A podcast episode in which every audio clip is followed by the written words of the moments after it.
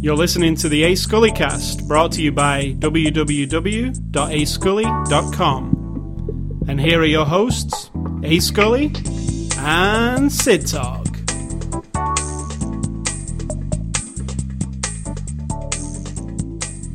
The misguided observation.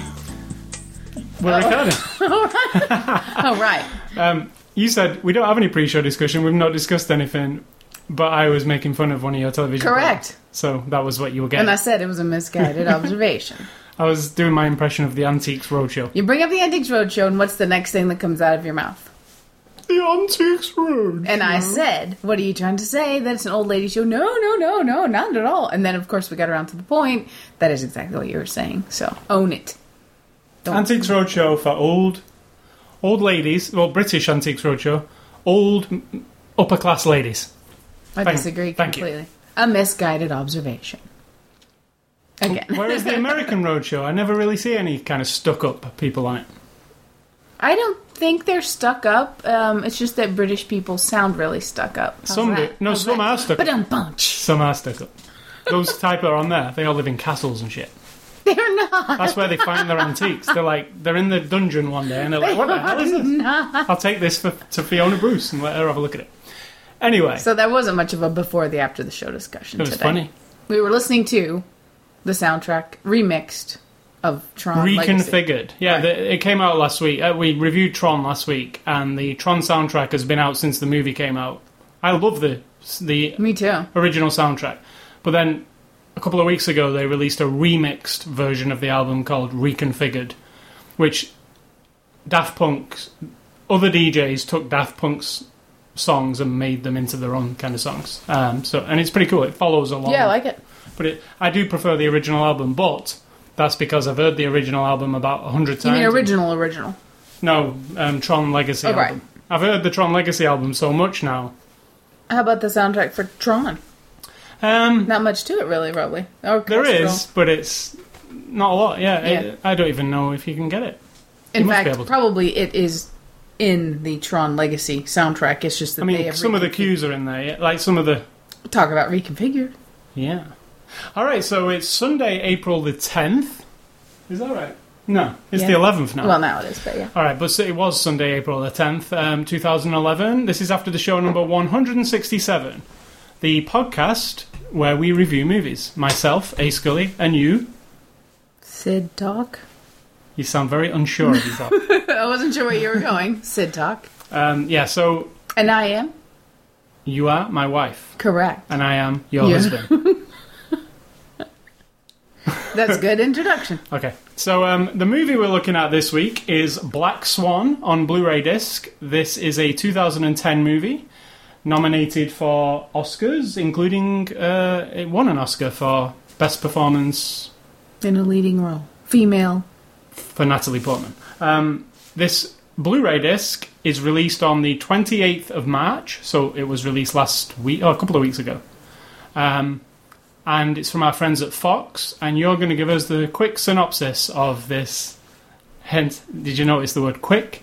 Quick synopsis of this movie. Noticed and noted, but Noted? ignored. I'm going to say there's not a quick synopsis to this, except that it is a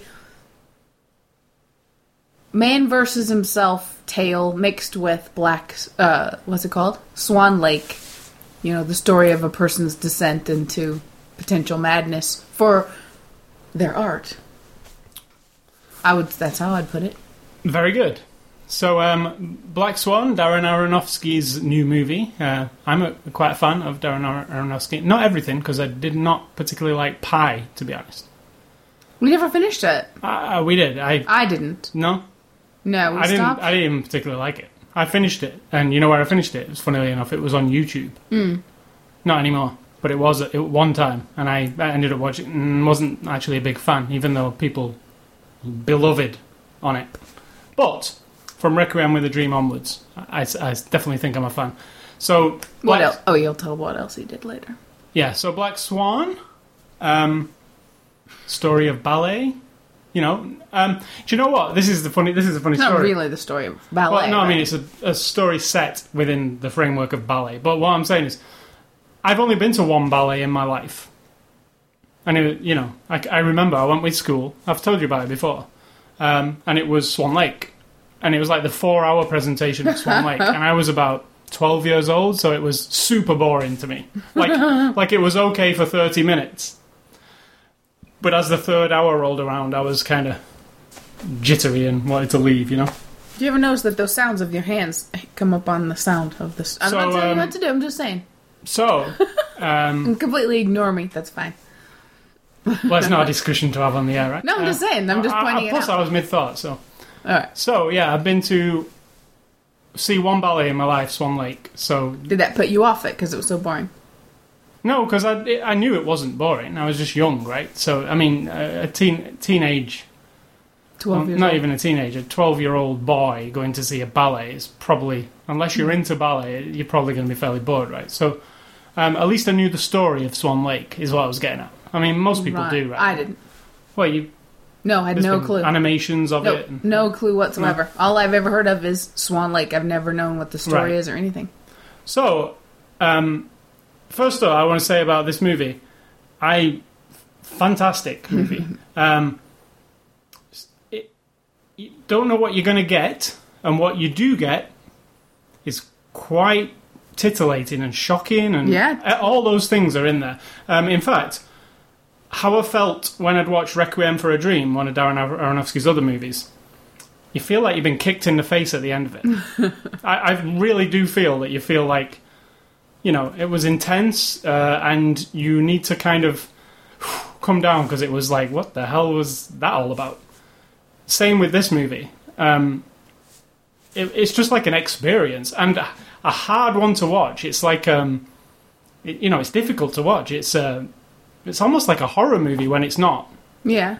You know, it, it's the you could say the the wrestler also is like difficult to watch because it's just his style, Darren Aronofsky's style. You know the it being very realistic.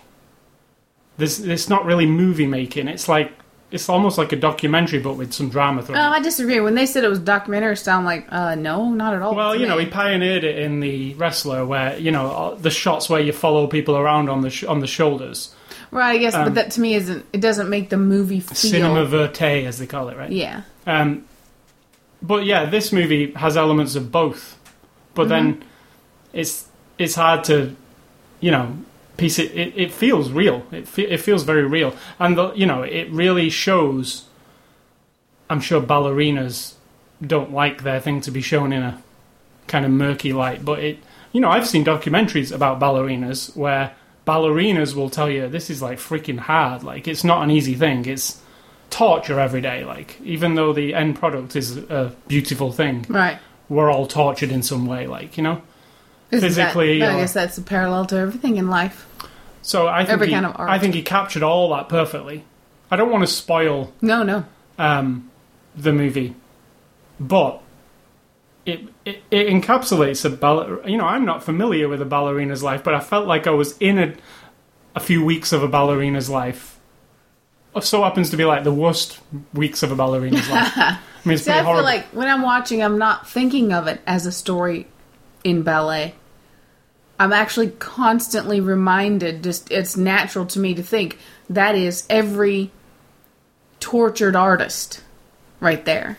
That's Van Gogh, that's Jim Morrison, Yeah. that's, you know, every tortured artist who at some point their art is everything and every and it's like destructive in a way and to get their art out that and so when i'm watching it i'm not thinking of it like i mean of course you're seeing I didn't actually think of it. I thought of it like that when I was thinking after I'd watched. oh right see i'm watching it as i'm because i'm thinking like wow i mean every time somebody's sitting endless hours writing songs or endless hours painting paintings or like these dancers it's a it's like you can't even imagine the consumption of your life to this thing and in dancing it's the whole of you.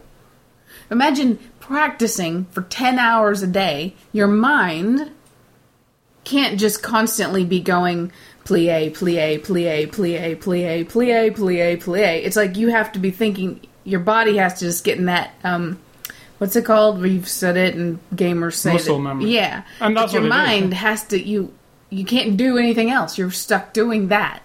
But for some reason, these people are like, that's what I got from her intensity. I really liked how um, it slowly, like, obviously, you know, something's kind of awry, right? If from right at the very beginning, it's not a happy. She's not completely jovial or anything, uh, but it's a slow crack, you know, like it. Mm-hmm. You know that that descent, like you say, you know, like the madness of King George or something. It's like a, like a if it was a graph, What's the madness of King George? the movie. What's that? You never seen that movie? No, Madness so. of King George. It's where King George goes mad, but it's like a slow, but then No. it's like bananas. Um, maybe you should watch that. Maybe I movie. should. In fact, maybe that should be a recommendation. Movie There you it's go. about the a downfall of somebody, you know.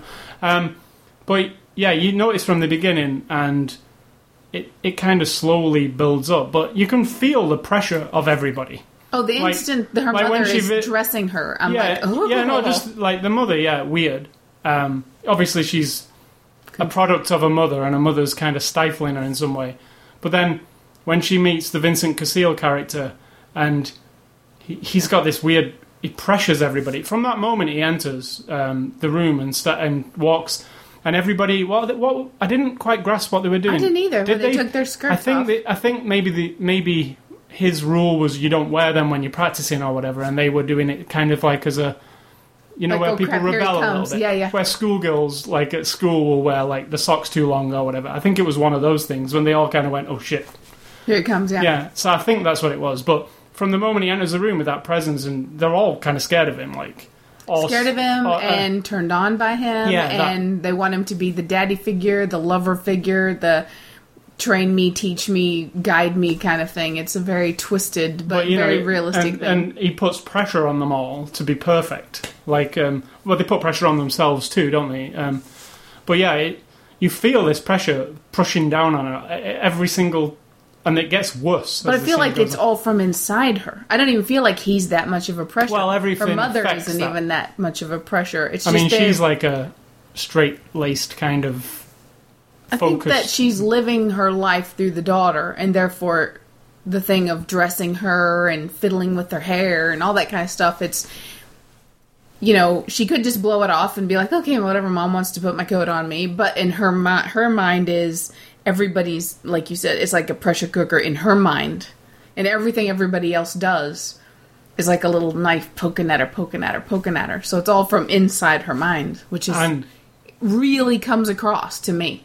Yeah, it does. It's a very um, focused piece of filmmaking because what he's trying to get across to you, it's very precise. Like because you, you get the message instantly. I mean, you you throughout the whole film, you know exactly what he's getting at. Like Yeah, what she and- sees. yeah, and you know he's a dude. He's not like he says he's not into ballet. He doesn't know the ballet world, but he draws on enough of it to. And you know, I'm not an expert either, and pro- ballet people might be saying, "Well, it's completely wrong." Yeah, yeah, but- this. but no, I felt like I was in a ballet for you know 90 minutes. So, um, and I wanted to actually mention the the way he films dancing. Um, the opening scene, especially, where she's just Mm-hmm. dancing with the guy. Um, it has this, you know, he uses this handheld camera and moves around them, but he amps the sound up slightly, and it, and it's like you can hear her breathing and a And the Oh. scoops of the toes on the floor. yeah, and you can hear the like he mentioned about like an athlete or whatever. But then you also hear this like they've mixed this really off kilter thing that you don't even I don't even know what it is because I was hoping in the extras they'd explain what those weird sounds were that you hear every now and then. Um, I couldn't figure out what they were, but it makes you feel kind of Oh, I thought I think I know. To me, I Makes you feel was. kinda sick. Every time I heard it, it was um like like feathers, like in yeah. the But wind, there was some other stuff like um, like chattery little voices, but you or car alarms or s- it was some weird shit. Like it was about five hundred things condensed into a thing and then kind of played backwards. That, that's what it sounded like to me. Yeah. And every time it happened, it made me feel like kinda- ominous and weird. Yeah, and, and like he uses like um, the bass rumbling, like a like a just when you know something's a bit off in this scene, but it's not completely obvious. He puts this weird sound in there, so you're kind of taken aback a little bit, even though nothing is really happening. It's all inside her. Yeah, yeah. You feel her brewing. Like I really like that, and I think he did that in um, yeah, Requiem wrestler. for a Dream. And wrestler. Yeah, yeah. It's like it's an internal thing. Yeah.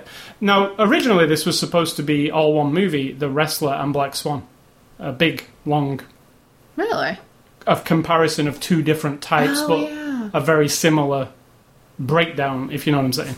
Uh, but it got The split up. intensity of the individuals. Um, it seems like the theme is the individual who attaches to a thing. There's the wrestler who has attached himself to the wrestling, and the dancer who's attached herself Yeah, to like the dancing. fully committed to but them who they are they're so incredibly fragile and insecure that it doesn't matter what they've picked in this life the same outcome is going to be there. It's going to never be enough. No. because as a person they're hu- the human they are they can't they can't pull it all together. They have this it's like a, a patrick bates. Is that his name? Bateman. Patrick bateman. There's the facade of the perfection and the power and the this is what Uh, i'm Patrick showing the Bateman's world. from American Psycho. right american yeah. psycho character who's on the outside mr perfect Yeah, but on I the mean, inside, He's serial killer. serial killer, and that is where he truly thrives. Like that's where he gets his kicks. That's where he gets his satisfaction.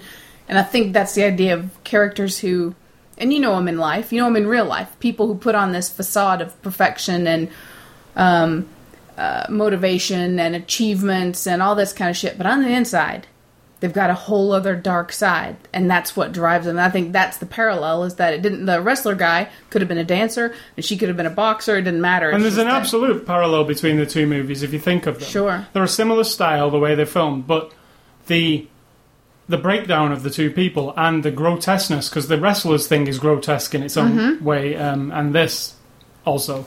Um, but yeah, it was supposed to be a big. self-mutilation, the, the idea of mutilating yourself to get some kind of feedback that you're doing something in this life. Where on inside, I think they're just dead, almost. You know. So to him, to him, it was um, Deep shit. two different professions, but very similar Mm-hmm. human stories in between. Uh, yeah, so yeah, you know, it would have been a cool long film, but it got split up into two films. But I'm glad it did, really, Yeah, yeah. because you can compare. You can, And what can we say in life? That truly, the art, music, the thing, the sports that we watch, the things that entertain the masses, that are performed and done by the tiny few majority of minority of people. That could be what. That's where that all comes from. The sort of madness that those people have. Yeah. You know, like a real athlete who like goes out on a soccer slash football field every week and gets pummeled and runs and trains and be, gets a shit beat out of them, or a rugby player, or American football, or and they all seem very together when you see them. right. But then you imagine them in the locker room with their head hanging down and just like, I can't do it. Like you don't think, yeah, exactly. When you see David Beckham, for instance, you know he's Mr. Handsome. He always seems very together. He's very smooth. But he could be like in the background, he could be like, "Yeah, this is hardcore. Like it is killing me. Like you know, inside. Like um, yeah. So I guess that's the what he's drawing on. Like He's sort of the the ultimate success story, where these characters that Aronofsky plays around with, Yeah, they they're- never they're never gonna no, be kind of, but not because like- themselves hold. There's Yeah. a there's a big stop sign in front of them somewhere that. I mean, let that yeah, the, like the wrestler, he at one point was at the peak of his game. He wasn't like the world champ. Well, yeah, it was. A, he was a champion of sorts. yeah, And this girl, you know, this is a major production. It's not. She's not a. yeah, yeah. She's not in a little local ballet company. She's on a major production. You know, so they are at the height of their games. But yeah, they will never keep it, will they? Right. In fact, the Winona Ryder character, um, which also parallels a real, Mm-hmm. um, is also in there, which is um, interesting because yeah, it's like they spit them, they use them up and Yeah, spit yeah, them out. chew 'em up They're and spit 'em comfortable. out.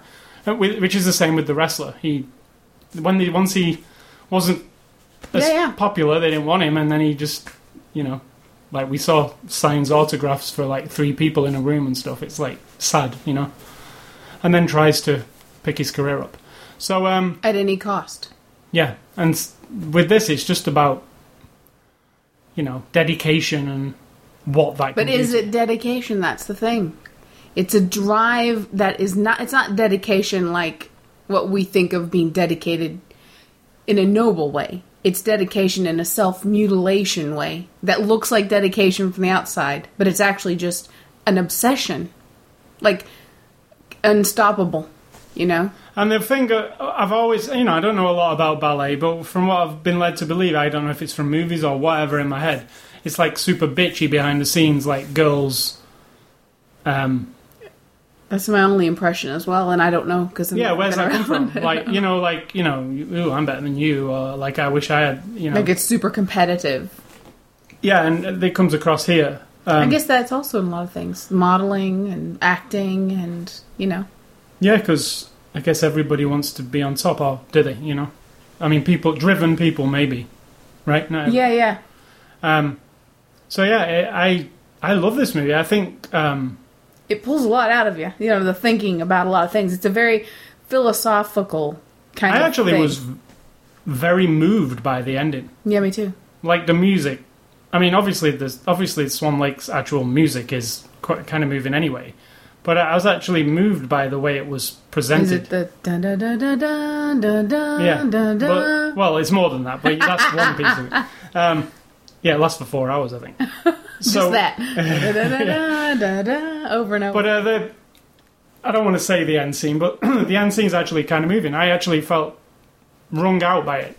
well, you've kind of said it then. no, I mean, well, peop anybody who knows Swan Lake knows what happens in Swan Lake. Um, maybe it does or doesn't happen here, but what I'm saying is, I'm talking about the way it was staged, music, yeah, yeah. the actual dancing, and the way he films dancing, which is very unique. Because you know, you watch a ballet or you watch excerpts of ballet. It's never from a dynamic angle like that. It's just looking at the stage Yeah, and yeah. people are moving around. You're never in between them and moving in circles. So that actually really, I don't know. I, I like the way, and you know, like I say, the sounds of them breathing and the, that weird feathery noise that it makes, and That- you know, yeah, they do that a lot, and and also a kind of like squidgy noise, like, like Yeah. somebody pushing the finger. I think that's like the. I don't know. I thought that was the sound of the feet on the floor. it was odd, but like um, scurrying. yeah, I, I I liked it. I think uh, deserved Oscar um, nomination because we've seen quite a few of them now. I mean, deserved Os- not nomination, win For just her? her or- role. Yeah, I mean, Jesus, it's, it was it looked harrowing to me. Like you know, It's emotional. She had some pretty emotional moments, yeah. Plus and the, the variety of Yeah, she I mean there's loads of things in there. There's never any true happiness.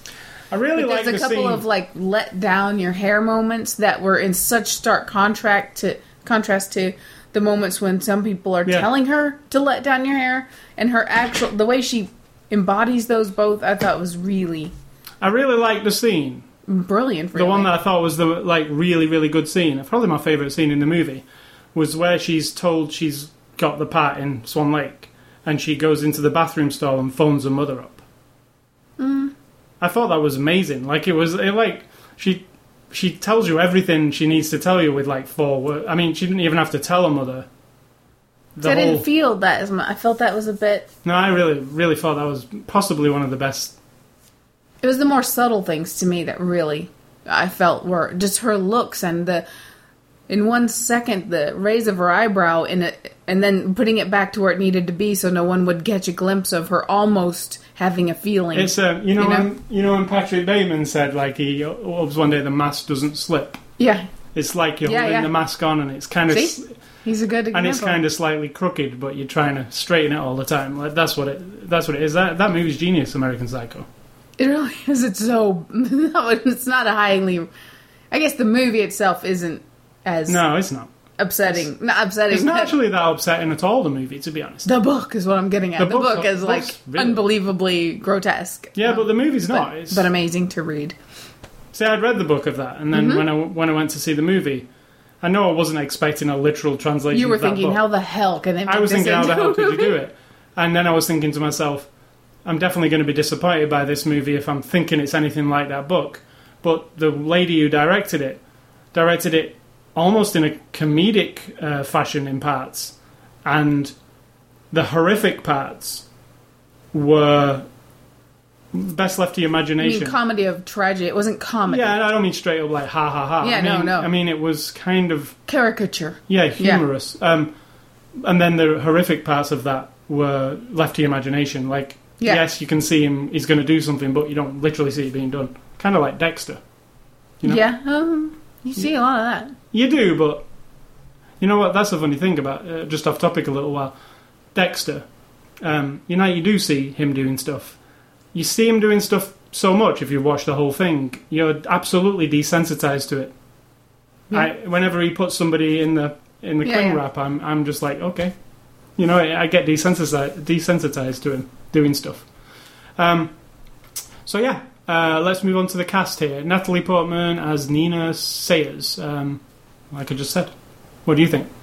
I agree. I well, I've been a fan since The Professional. correct. I Um, feel like it was one of those where it, there's so much focus on her face, on her head. At a lot of times, there's a lot of just one shot of her face. Yeah, like, all the time. It's almost close. all the time. So eh, when you're watching and you realize she completely, there's never a phoning in, as we like, as we say in this very boring fashion. But there's never. It's like you feel like she is in it every second, every second, and she's t- like troubled. You know what I mean? This character feels- is so troubled, and you feel the the frag the fragility. And then I think, well, she is a young actress. She's been in this world for in that kind of world for a long time. She's got to be pulling on something because you know something inside that really happens with this. and I think that's Not that why she's he- psychotic, but I think that's why his movies feel so intimate because he does that close. there's a lot of close ups. And yeah. you know, obviously Mickey Rourke. Um, mm-hmm. You know, it's right up in his face, and it's not glamorous. It's just Mickey Rourke's face close up. It's yeah, I could have swore that from watching this movie, and I'm not bullshitting, that she was at least almost 40. Now, she's not in Oh. real life, and she's not in the movie, but because it shows the the the stress and the strain. I mean, there's so much going on in her in the emotions, and she's just drugged down, and then she's too thin, and she's you know sick, and you know like part you know there are times when she's throwing up, and then she's confused, and the maybe I'm seeing wrinkles where they aren't there, but she was aged the considerably. only light fo- lightly focus on an eating disorder, possibly in the well, yes, not not possi- even eating. Yeah, not possibly, but like yeah, you know, with the cake. And, and also with the puking, but Mm-hmm. yeah, that's another thing. I always think um, models and ballet dancers and stuff, you know, obviously got to keep the weight down, right? Got- Banks likes to every year in uh, well, of course, I like to watch America's Next Top Model, and every year she has to interject some one episode at least with the mention of nutrition and healthy eating and healthy eating disorders, and right? you know to kind of say we're aware of it, but then of course you know behind the scenes all- girls don't have to- stay that no. skinny by eating dinner. And a ballet dancer's physique, a ballet dancer's physique's even frailer than a model's physique. I mean, it's. Well, It's- she's not. No, not really, because they're at least got loads of muscles. But uh, when you look there. at the legs and stuff, they're just like thin, pe- like chair legs. Oh, I disagree. They got really good thigh muscles. I, it- you must me, not be looking close enough. to me, it looks kind of sickly, and ribs poking out, and Yeah, the upper body and No stuff, breasts. but the thighs and the hips are always more muscular because they have to be, really. yeah, I, I imagine they'd have to be because they. But like their ankles and their calves are always look really strained. And that woman who was like when you saw her from behind, she was like training her in the movie, Yeah, a real lady. and that weirdness of the back Because of all the bones and that's ever been. yeah, I don't know. I think it's just because they're used to it. I will never identify with being too thin. I can assure you. Only my hair is too thin. That's it on my whole body. Maybe my eyelashes and my hair and my fingernails, but as far as having two skinny legs, no, not, I don't know. So we've got um, Mila Kunis as Lily. I My- like Mila Kunis One well. of my favorite things I've ever seen her in. I'll be honest. I'm not a huge fan, except I watch Family Guy all the time. Yeah, yeah. I mean, I've Her not seen her. I've not seen her in a ton of stuff. I've se- I saw her in um, Forgetting Sarah Marshall. What else? Extract. Extract. Yeah, she was nothing Yeah. in Extract. really. Um, she was also the girl from American Psycho 2. oh, that was horrible. yeah, she was. She was Yeah. Patrick Bateman's like um, somebody who She was got away. with him or something. Oh, right, yeah, yeah, yeah. got away from him. Yeah, it was horrible. It was horrible. Well, I don't think it was horrible. No, it was horrible because I, I was like, oh, this could be kind of cool, and watched it. William was like, Shatner. Yeah, it was. oh, It wasn't horrible, but it wasn't great. I found it horrible. I mean, it was like No, a total. Don't bother. Let down. You was yeah, a don't, don't even call it American Psycho. It's nothing to do. You know, it's like. ah. But yeah, no, uh, she was good in this. Yes. she was good. She read that role of being the the girl who is the dancer, but she's relaxed and she's sensual and she's sexual. Sensual is that the right word? She's sexual and she's cool, but she's not obnoxious and she's not uptight. Like this young woman is. Mm-hmm. The opposite. The, the idea is she's the opposite. So, and I thought she was good. I mean, I really enjoyed. There were moments where you're like, because you're a little bit confused at times what's real and what isn't. That I'm thinking, you know, is the perception of how she's being real? Are That's we what's seeing good about the coolness of her? Is she genuine? Is she not? Is you know? So that was really good. Uh, Vincent Cassel plays Thomas Leroy. Um, I'm a big fan of Vincent Cassel uh, from a film that we've mentioned lots of times, Irreversible. But I mean, he's in lots of uh, lots of French movies, lots of. He's been in quite a few Hollywood movies, to be honest. But um, he's commanding. Uh, He's one Yeah. of. He's not one of uh, France's best actors. You know, he's like a one of their best. You know, they laud him all the time. That is not an accident. He's actually very, very good. Um, this role, he just plays a good See, I don't. You're gonna say like an asshole. no, I'm not going to say an asshole actually, because I'm going to say he's somebody like um, Natalie Portman's character who is driven and self-involved because of Very, yeah. Um, but yes, there are elements of assholery to him. Um, he's a womanizer. He's a, Yeah, but is he? cock. because the thing is, they let everything that we see is because these women He's an ego, want a big ego, what they want so much that they want to like lap it up, and he's they quite wanna, powerful to them. right? But he's not overpowering, so that's why I liked him so much because he didn't play the like overly assertive, bigger than life, like you know. Dude. And there are scenes, um, such as the scene where he, he um, goes to his apartment with her, yeah, where you expect something and it's not. He's not exactly what you think. So he's a bit more complicated than you Yeah, actually yeah, give yeah. him credit for. Like, because at first I think you're in. I, me personally, I was in my mind. This guy's an ass. He's going to be a cock. He's going to be womanizer, screwing them all, whatever he's going to be doing. It's not hundred percent true. Like it's, you know, I like it, I, and I really like him. I like him when he performs in French better, though. I mean, I I do like him. In, eh, he's done this movie where he's like a something like the French version of Goodfellas. I've heard that is supposed to be really good. It's like three parts, and each one's four hours long. jeez. I really want to see that because it's him, you know, and Irreversible. He was fantastic in Irreversible.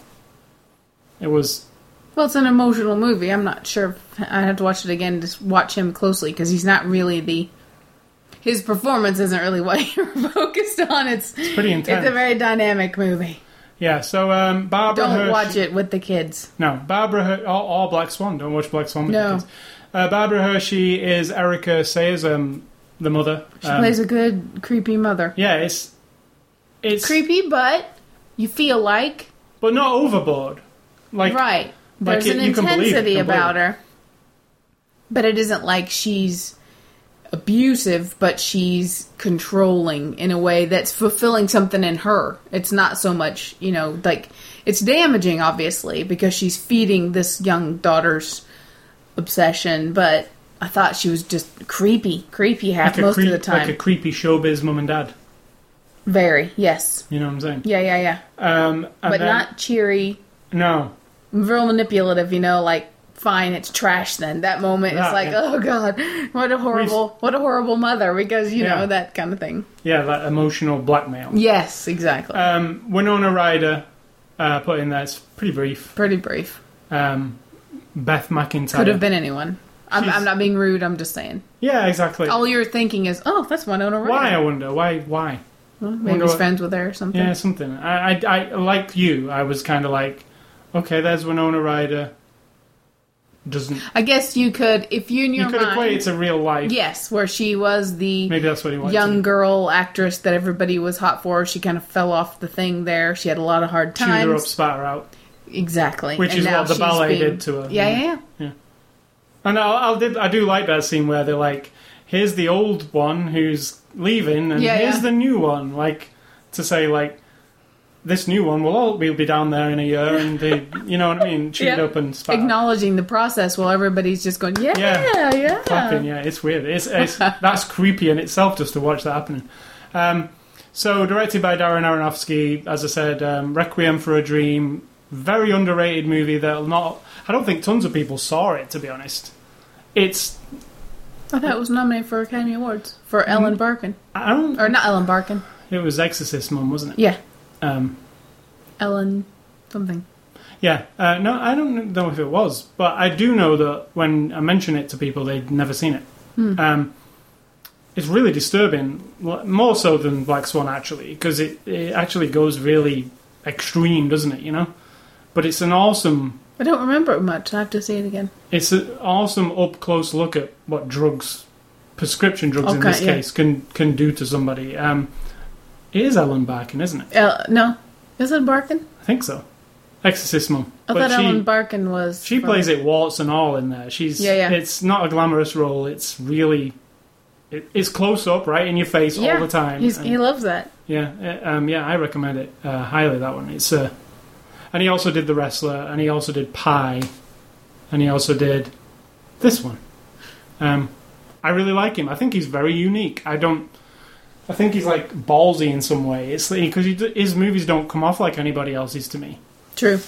it's you could say, oh well, the wrestler's similar to Black Swan, and maybe his next one will be similar to these also, you know, in the style. But that's his but world. then that's his style, yeah. Yeah. And I think it's ballsy. I think it's, I think he like like he says he likes to throw himself into a world. Don't know much about ballet, but I'm going to get in there and tell you a story within it. And I, I don't think that's the way he thinks. I want to tell a story.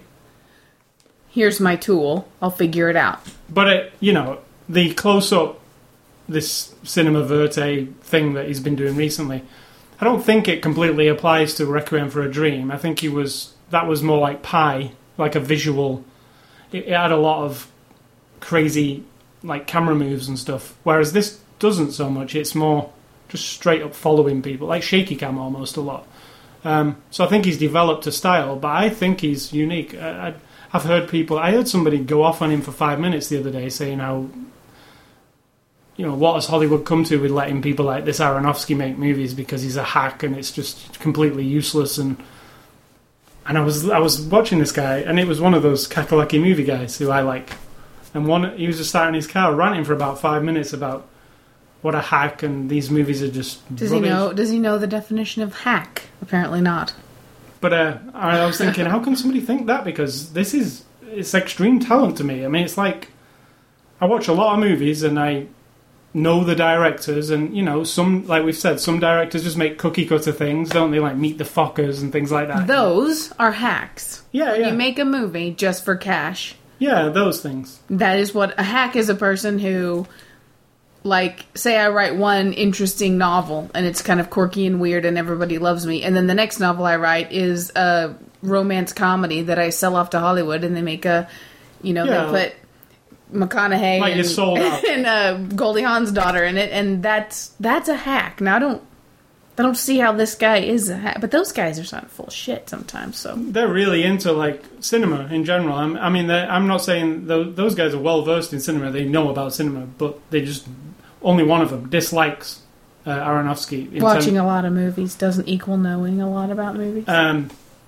but no, I, I think he's, um, you know, He could be semi pretentious because he said he got an idea of reading Dovs- Dovskaya, Dostoevsky, whatever it's called, Dostoevsky? Dov, that guy. The is a Russian, poet. Not a poet. He said he was reading something by him where there was the guy woke up and his double person was there, and then he went and saw Black Swan and realized it was a, about an, a mirror image, you know, the twins. And then he kind of. So I think, and I'm not saying everyone who reads all that kind of stuff is pretentious, but in my experience, when people refer a lot back to reading Nietzsche and Dostoevsky, I can't. How do you say that?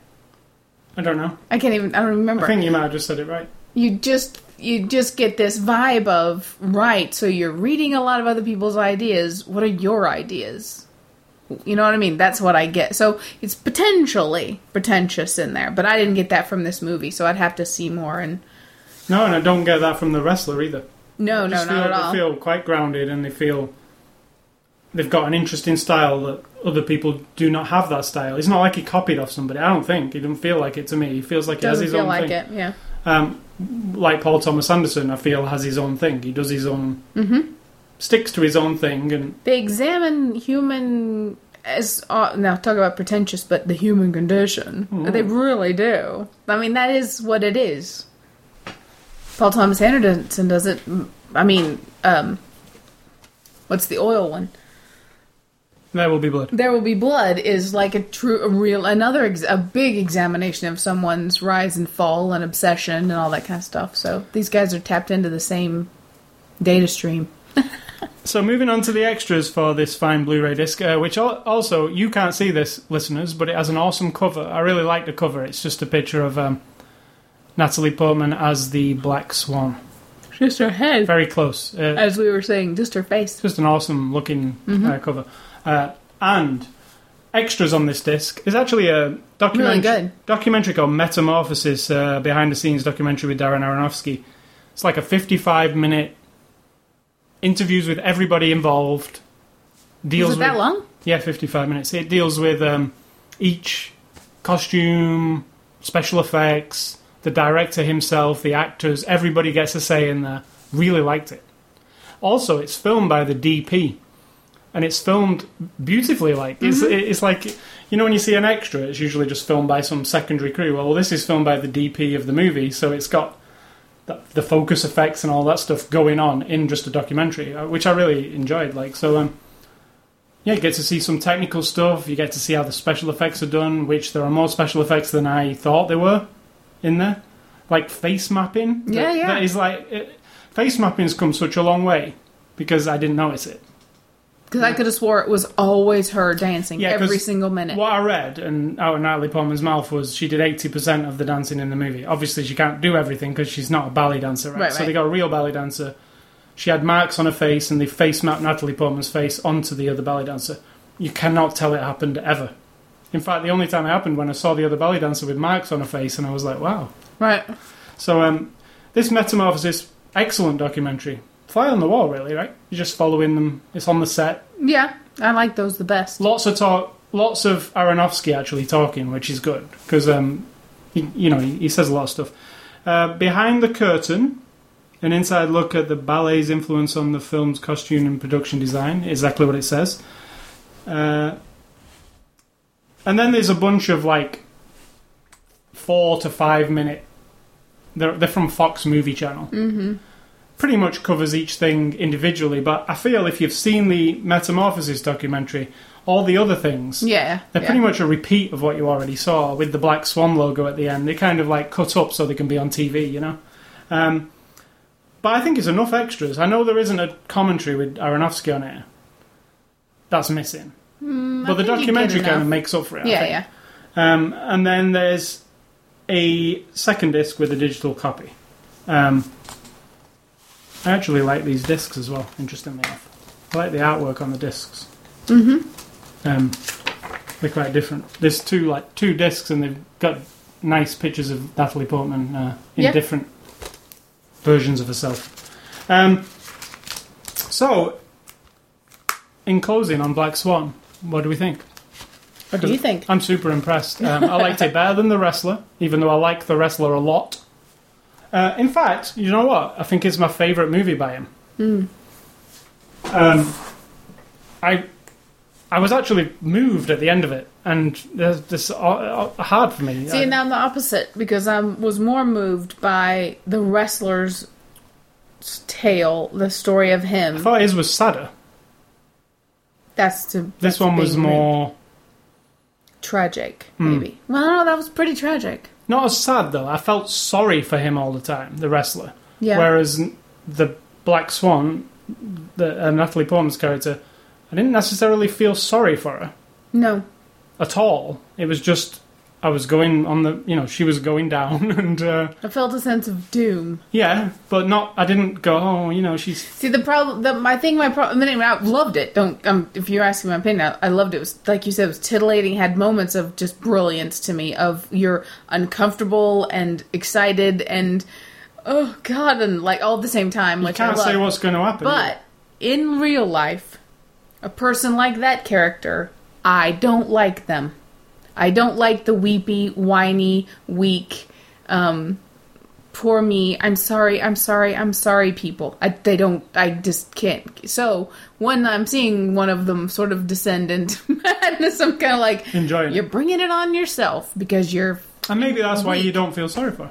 I feel sorry for her only that her life has basically been spent for her Yeah. in this dance thing, but and I'm rooting for her in a weird way, like to I don't know. But whereas the wrestler, you actually I feel wanted sorry to get for some him he's- satisfaction, he's- which he never he's- does.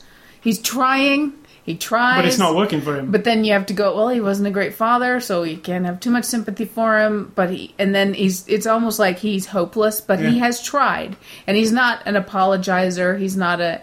He he did his thing, and then he lost it. I And think now, that's the, where they are very different movies, even though they're very similar mm-hmm. Subject matters and stuff. I think that's where they are different movies because, yeah, you, you- thinking back, I didn't feel sorry for Natalie Portman's character. I just thought to myself, she's broken, and this is what's going to happen to her. Um, I don't think there's any hope for her really. We're taking this journey with her, and uh, throughout the time, didn't really feel, you know, the mother. I kind of felt sorry that she had a mother like that. That's kind of Yes. suppressed her a bit. Well, not a bit, all, a lot of it. Sucked her up, a bit. yeah. And kind of blames her for things, which is awful. Mm-hmm. Yeah. Oh yes, yes, yes. Um, I give up my life Yeah. for you, and now I'm living my life through you, kind of thing. yeah, you know. Oh, so pathetic. And I guess that's why I don't have that. Not that I sympathize with the guy who decided to be a wrestler and then, you know, it all fell apart, but I mean, just as a personality, I don't like the weepy, I've been molded into something, poor me people. That just drives me nuts. Like, I do, I do love this movie though. I do too. I'm I absolutely I'm, loved I'm thinking it's my favorite Aronofsky movie so far. Um, just you know, I'm not a ballet person. I don't sit and watch ballet, but I actually was interested in. transcends that though, really. It does, but even just the being in the ballet world was interesting to me. Like, you don't like American football, but you liked any given Sunday. yeah, yeah, You know, that kind of thing. yeah. So yeah, I, I loved it. I highly recommend it, um, and you did too. Mm-hmm. So, uh, contest, you can go to aschoolie.com, um, enter a contest, and thank you to Fox for this week's review Blu ray. And next week's uh, movie review will be The Chronicles of Narnia The Voyage of the Dawn Treader. That's a Narnia 3 I wrote down there. Right. So, episode 3 of the. Na- I You like the Narnia movies, I like Mm-hmm. the Narnia movies. Um, so, yeah, new Narnia movie. I'm excited. So, uh, movie. Reme- Ru- Ruby Maneka. movie Rod- Robert Zemeckis. I I don't know. I have some kind of mental block on that word. Movie recommendation. Movie recommendations for this week. Say I can say it. Um, I put down The Wrestler because it is the perfect companion to this movie. I feel like they'd be kind of cool back to back because it you, mm. you'd probably see more. I think you'd be a little too depressed by the end of that Maybe. day. Holy shit! Maybe, but It would not be. It would not be a cheery day. and then follow it up with Magnolia. and there will be blood and punch drunk love. Let's throw a few of the Punch Drunk Love's a happy movie to me. I feel insanely happy when I watch it. I mean, I I find it really happy it isn't that they really. find each other. No, Well, yeah, but it isn't. I but it they're is. It, it's mental. a fucked up love story. Exactly. But it, and it's also sad and it's quite. Yeah, there's some sad parts, but overall, I feel happy when I watch it. I mean, by the outcomes and stuff. Don't know. It might be just me different. Punch Drunk Love's about different. You know. were you two- happy about There Will Be Blood? Were you, you rooting for that guy? I love that guy. he wasn't, you know, he was an asshole, but I liked his uh, operational style, the way he ran his business. It's kind of, Hmm? you know, maybe not, maybe not the greatest. No, that would another descent into madness like this movie, exactly. because once the milkshake comes out, Dun dun. so uh, yeah, the wrestler, and my second one, and this is my mental process how Stop I got banging on your leg. This is my mental process. How, nobody cares about from you. This is my mental process. How I got. Oh, then I don't movie. matter. No. Um, so I was thinking of other Darren Aronofsky movies, and I thought of Pi, and then I thought I didn't really like Pi. So what kind of movies did I watch around that time when Pi came out? And then I thought of Cube. It's nothing to do with Darren Aronofsky. It's nothing to do with Black Swan. It's just an awesome visionary kind of movie. Yeah, Cube. Definitely. Um, it, it spawned many sequels, but skip the sequels and just watch the original. Um, it's Cube. It's kind of like Tron. The like you you might think if you're now watching it and you go, "Well, it looks a little bit shaky in the special effects, this and that," but I mean, you're talking about a way ahead of its time. It still is kind of. Was it from the '80s? No, early nineties. You sure? Uh-huh. Yeah. That was late '80s. No, it's just a real independent, cheap movie. Yeah, yeah, But the concept of it is a great concept. it is. Um, You really rally and because you're just like, "That's fucked up." Because what if? What if Yeah. you woke up and you're in this place with the, like? Uh, you gotta watch. Yeah, I agree. It's a good one. yeah. Uh, and my recommendations are because I was trying to think of other movies that have this. You know, when you learn about literature and telling stories, you learn about the different types. There's man versus man, man versus nature, man versus himself, right? Man versus himself stories is what like Swan Lake is really about. It's what this story is about. And so I thought of the movie Dead Ringers, which is, of course, twins, but they are, of course, sort of you know, flip sides of the same kind of person. And that's a creepy. Jeremy Irons plays the twin brothers who are gynecologist dudes. really insane things. Then they meet Helen Bonham Carter. Helen Bonham. Helen?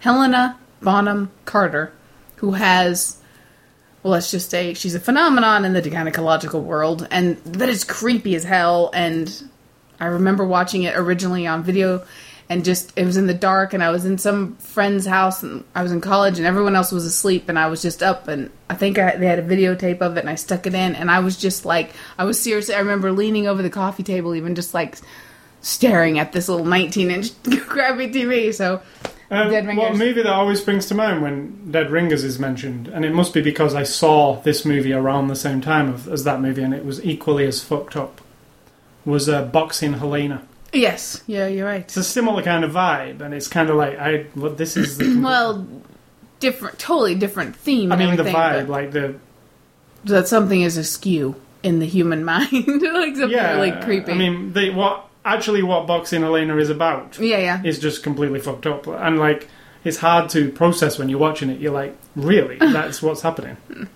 and that's what Dead Ringers comes across as. yeah, yeah. And another one about man versus himself, really in a mental way, is a beautiful mind yeah. because you're never you you know there's always the question mark. Well, you don't even know there's a question mark. That's what's fucked up about it, and I really like that one. And then my third one is because another man versus himself is Fight Club, which is a classic. Man versus himself. I've got I've got one as well the to add to that. The Fly, Is that man versus himself? kind of. It's just a dude turned into a fly. Not just a dude turning into a fly. It is. No, Then he has to struggle through it, and he has to struggle through his man man slash fly psyche.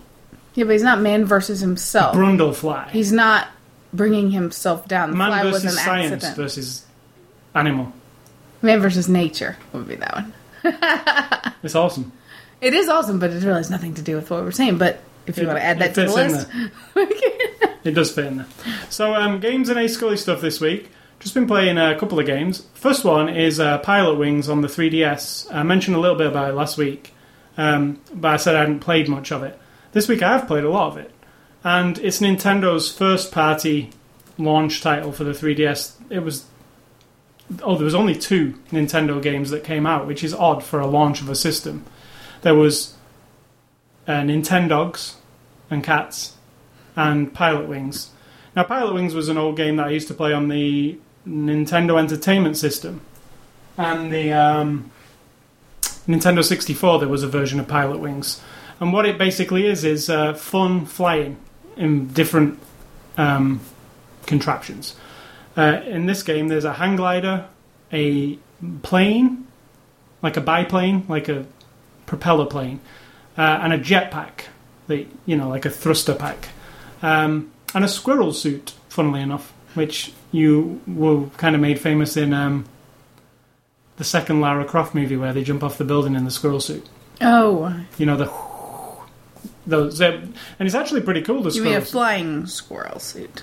Exactly. They call them squirrel suits. Those kind of aerodynamic suits where you can hover in the air, kind of. You know, what I'm, you know what I'm saying. So yeah, there's a level where you're in one of those, jumping from the very top of the island, jumping down, and it's uses the 3D. It's not like a plushie where you're wearing a fuzzy no, squirrel suit with not like tail. Super Mario. Not all of us are tapped into the whole world of what you're talking about. So we're talking about a very tight suit that has wings, and you put your arms out, kind of like a bat. Yeah, like like, a- where you're. It's like a web from your hands. and it stops to you your from falling as fast as you would normally, so you can glide. Like you are a parachute. Yeah. basically. Um, so, and that's a fun level because uh, it's quite controllable. Uh, you know, you, you would think, oh, probably really pretty much out of control when you're falling on one of them. Well, the way they've done it, you, uh, maybe you're not because you can really control, and you have to drop through rings, and you have to go through all the rings. Now, the the aim of the game Pilot Wings is there's it gives you a challenge, such as fly the hang glider through the rings and land on the pad. That's your challenge. So you're scored on that. How accurate you are going through the rings. If you miss a ring, it drops some score off. And if you land, when you're landing, you have to land perfectly. Slow down and put your feet down gently, as all this in the control scheme. And you're scored on each thing you do. And you can get one, two, or three stars. Three stars being the best. And the idea, like Super Mario, is collecting stars. Like Nintendo always put this collecting stars thing in. So there's it, it. It's a game where you'll you'll do it okay a couple of times, and then you'll come back and get the three stars because you're getting better at it. So it's got that Nintendo. I want to keep going back and getting another star kind of thing, and I want to get that perfect. You know, some of the some of them, like I say, it was go through two rings and land. Well, it gets a lot more complicated than that. When you get further up the ladder, there's things like fly around the entire island in a jet plane instead of a propeller plane, like a fast jet plane, go through all the loops, all the hoops, and then uh, there's a volcano in the middle of the island. Go down the volcano and out through a little hole. Like it's like your plane only just fits in there, so you've got to be ultra precise. Um, it's a great game. I really love it. Um, it's been um, the reviews of it have been underwhelming because they've said it's fairly short. Now, on my game timer, I've played for 10 hours so far, and I'm only on the third level, and there's five.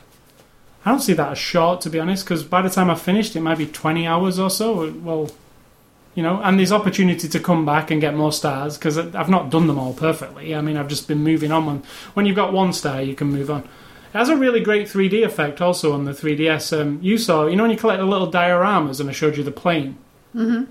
You get if you do three stars on a mission, they give you this little diorama that you can just look at. One of them's a plane, and I think it's the best demonstration. Isn't it a diorama? Isn't it just an object? well, it's like called diorama action? on the screen. Oh right, I thought a diorama was like a.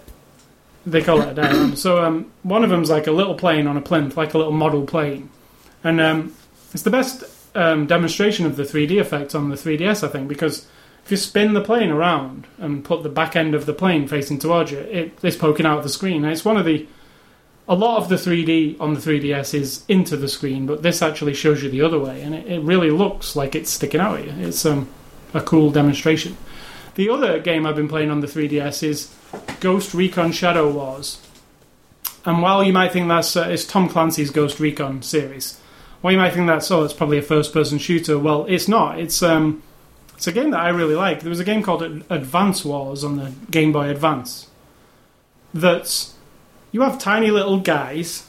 You're looking at it from above, and you can issue them orders, and it's like a board game. You move your pieces, they move theirs, and you you either win or you know what I mean. It's like a little war between these tiny little characters. Um, it's you know it's the Tom Clancy franchise. The story's kind of guff to be honest. I don't really like the story, but the actual game is awesome and. It's one of them games where I can go. I went on the couch the other night. I thought I'll just do one of the levels on this.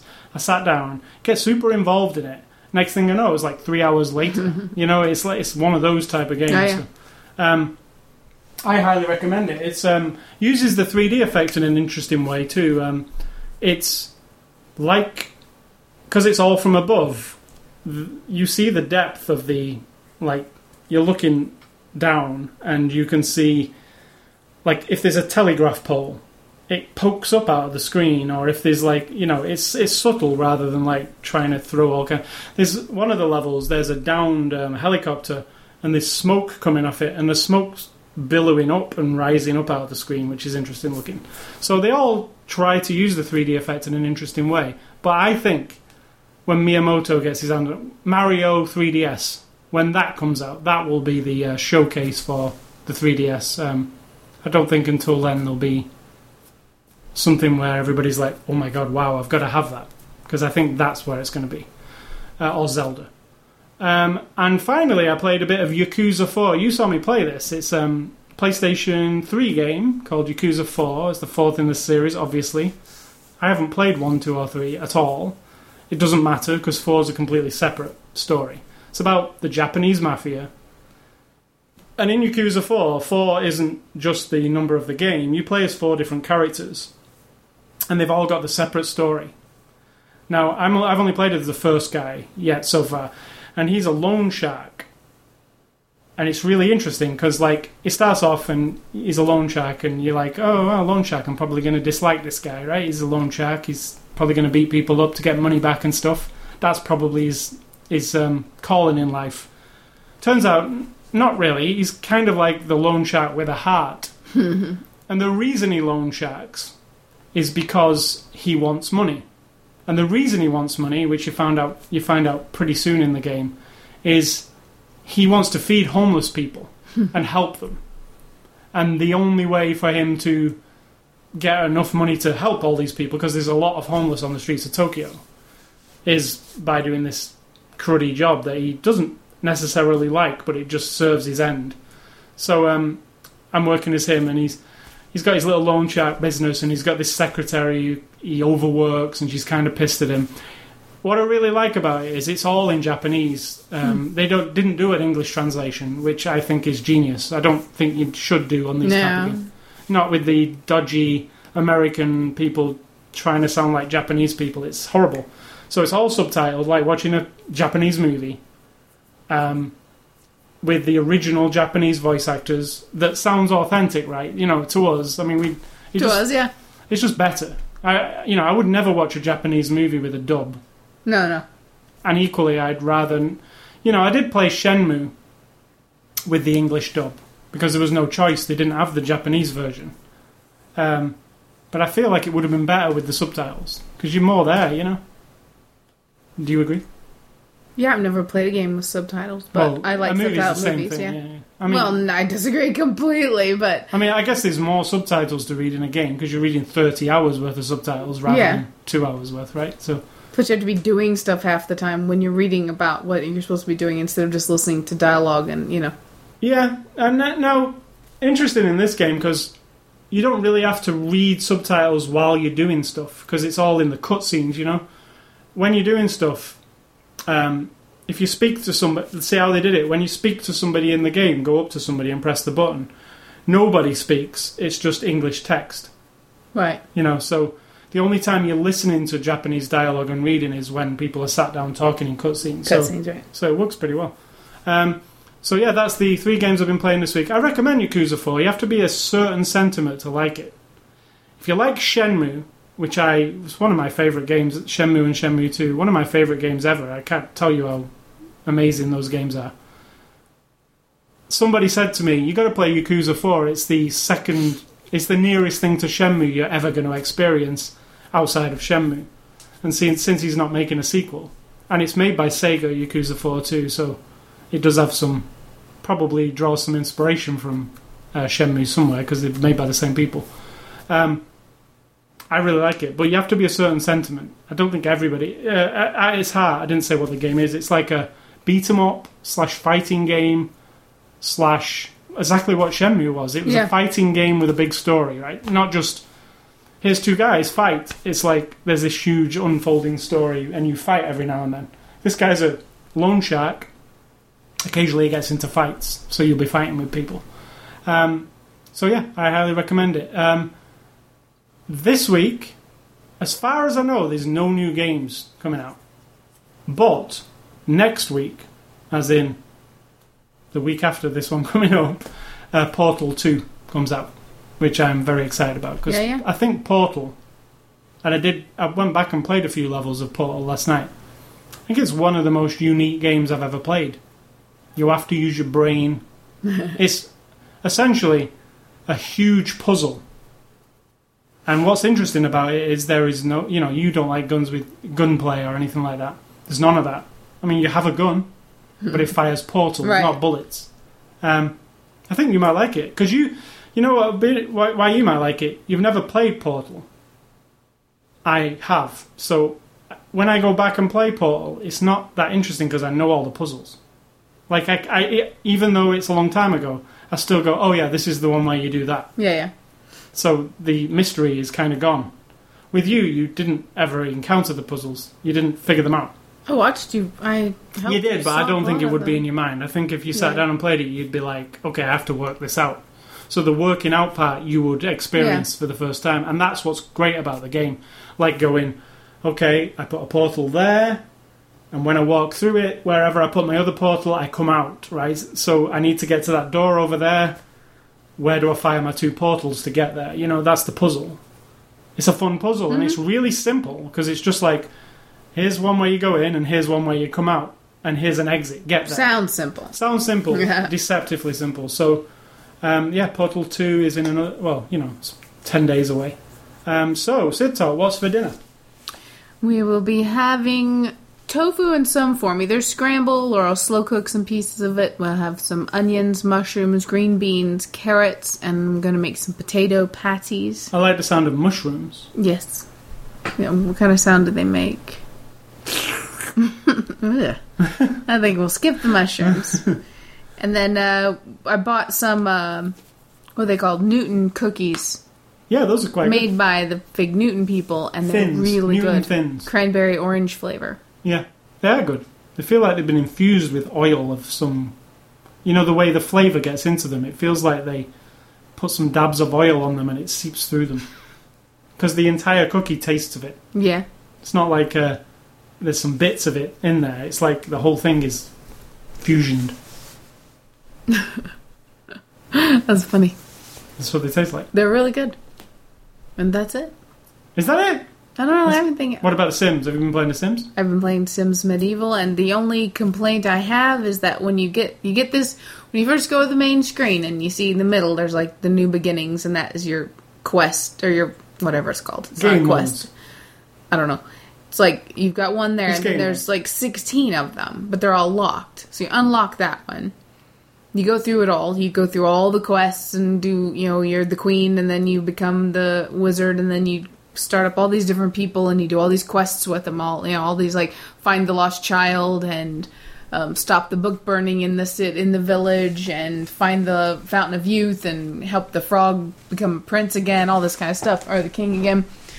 And I got through the whole thing. I was like, oh wow, I finished the whole thing. I, mean, I played a lot. And I'm like, oh great, now I can go on to a new kingdom, which means like you can't build your things wherever you want. You go in, there, your castle's on the hill, and then when you plant the doctor's clinic, it's on a hill, and then when you plant the mill, it's in a certain place. I thought, oh good, now I'll get a whole new place. No, every single one that I've seen is all the same, I think what you're trying you to do the same is quests over and over it's and not over. as open ended as The Sims 3. It's more Not of just a, that, I mean, more of a compact. Not just that, but I mean, when you think you've moved on to something new, It's the same thing, but with a different.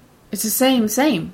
You go but you've into got the a next different one. object. Uh, not a different objective, but like maybe the second time you have to do it quicker, or yeah, but they're all the same. yeah. I thought I would think there would be Why?